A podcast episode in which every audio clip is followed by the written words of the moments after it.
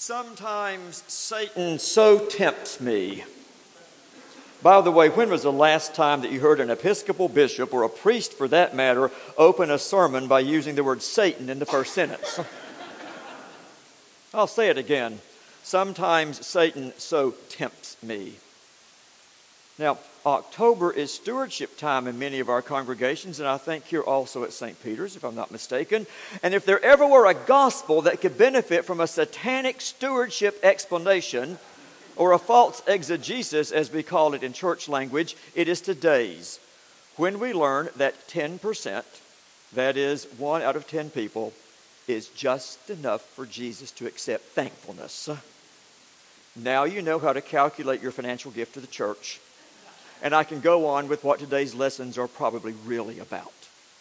Today's lessons from the second book of Kings and the Gospel of Luke are, on their face, healing stories, both about skin diseases and how God heals such an illness, prescriptive water, or going to see a specialist. But let's be honest healing stories were an entire genre of miracles performed by spiritual leaders in Palestine during both of the times in which these lessons were written down. And the healers usually had a God who was in charge of such things, sort of like today's miracle workers on TV. So, the reason that these lessons are in the Bible is not primarily because they're about physical healing, because so called supernatural healing in those days was not unique to Jesus and they're not really about the level of faith that's necessary for one to be healed, especially on the heels of last week's gospel. If you'd heard my sermon a week ago, you'd have heard that I said that focusing on the necessity of large amounts of faith as a way out of our daily troubling lives is not really the center of Christian practice. Something else is going on in these two lessons, and it's not about doctor's visits or more faith than we might have. I think rather it's about God's love being shown as far more universal than we want to imagine. To get to the heart of this truth, it might help you to pull out one of those maps that may be in the back of your Bibles at home. And there I go again, being someone who talks about Episcopalians who own and read Bibles. I do commend the practice, though, especially using a good annotated Bible, and after church I can recommend some versions. Now, geographically speaking, both of these lessons reference what some people would say are bad parts of the world. In the Old Testament lesson, we read about Aram, or as today it is called Syria. And both lessons mention Samaria, the territory north of Jerusalem that had a long history in Jewish thought as being a place you didn't want to live in or be from.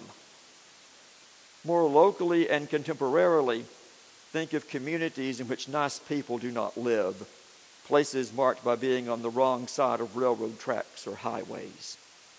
Or more to the point this week, think of Syria itself today, where war is being waged as we speak over the loyalties of various ethnic groups of people who view each other with suspicion, fear, and disdain, all the way from the border of Turkey down into Israel itself. These are the very areas that the writers of Scripture use to make their point about God. In contrast to many of today's political and religious warriors who have the ears of the administration in Washington, today's Old Testament lesson does not take sides in any sort of holy war. Instead, the very first part of that lesson says that God has given victory to the Arameans, presumably victory over Israel. Syria conquering Israel. And the person who is healed in that story is an Aramean military officer who could have been one of the very people victorious over the Israelites in border skirmishes. Or in different wording, the writer of Hebrew Scripture states that God apparently likes those people as much as our people. In other words, God loves our enemies. And then there's that gospel. Don't assume that the men who are cured of leprosy consist of nine good people and one bad person, namely that Samaritan. They may have all been Samaritans for all that we know. The gospel doesn't tell us. What we do know is that Jesus desires healing for every last one of them, even if they are not his kind, not his kindred. And indeed, they are all healed because God loves all. In that we are the inheritors of this sacred scripture, what the lessons are telling us is that divine goodness extends to everyone. Those outside the boundaries of our limited love are still within the boundaries of God's love. Now let's get personal. I know that I am preaching to one of the most liberal congregations in this diocese. I am not certain whether you would win gold, silver, or bronze in the liberal competition, but you'd certainly be on the platform. You and I love to talk about people who are on the margins. What we liberals have to come to grips with is that God loves people whom we dislike in our political correctness as much as God loves us. That's a hard lesson to learn. God loves conservatives as much as liberals. The resurrected Jesus shows up as much in the bodies of Republicans as Democrats, in Jason Rapert and in Joyce Elliott. And I'm not joking.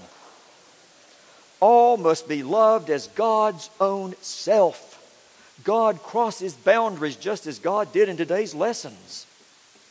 In part, what Holy Scripture is doing for us today is trying to keep us away from what I would call causes. It is so easy to latch onto a cause and in the process forget about the broad expanse of God's grace and love. Causes tend to narrow the focus of our vision. Causes establish borders, establish lines in the sand. We are right and someone else is wrong. James Baldwin, someone who from his own experience knew a lot more about causes than most people and had seen them in a world of white supremacy, said that causes, both liberal and conservative, often become bloodthirsty. And we know what bloodthirstiness looks like it brings death. But the good news is that God indeed crosses boundaries and has only one cause, so to speak the appearance of the peaceable kingdom. We as individuals really need to hear that good news when we feel on the outside, when we are figurative Aramaeans or Samaritans, feeling as if we are on the wrong side of whatever border or boundary we've set for ourselves or that others have set for us. And what we need as a church is to hear that good news of boundary crossing when we're too quick to see the failures of others. Somehow we must let all those other people know that we are willing to see the face of Christ in them. We can only imagine what the results might be. If history is any indicator, we have rarely tried to see if such loving kindness actually works. But when Jesus practiced it in today's gospel, the result was health. One of the great miracles of the 20th century was that for the first time we could take pictures of the entire earth from space. And the view was, I have to say, much as God sees us on this planet, no dividing lines, no boundaries, simply a creation that was one day, eons ago, called good. That view of this earth is what our authors of sacred scripture are sharing with us today, setting aside the human maps, sometimes literal, often psychological, that separate people into good or bad, valuable or worthless, us and them. We'll finally understand what the kingdom of God looks like when we do the same. Amen.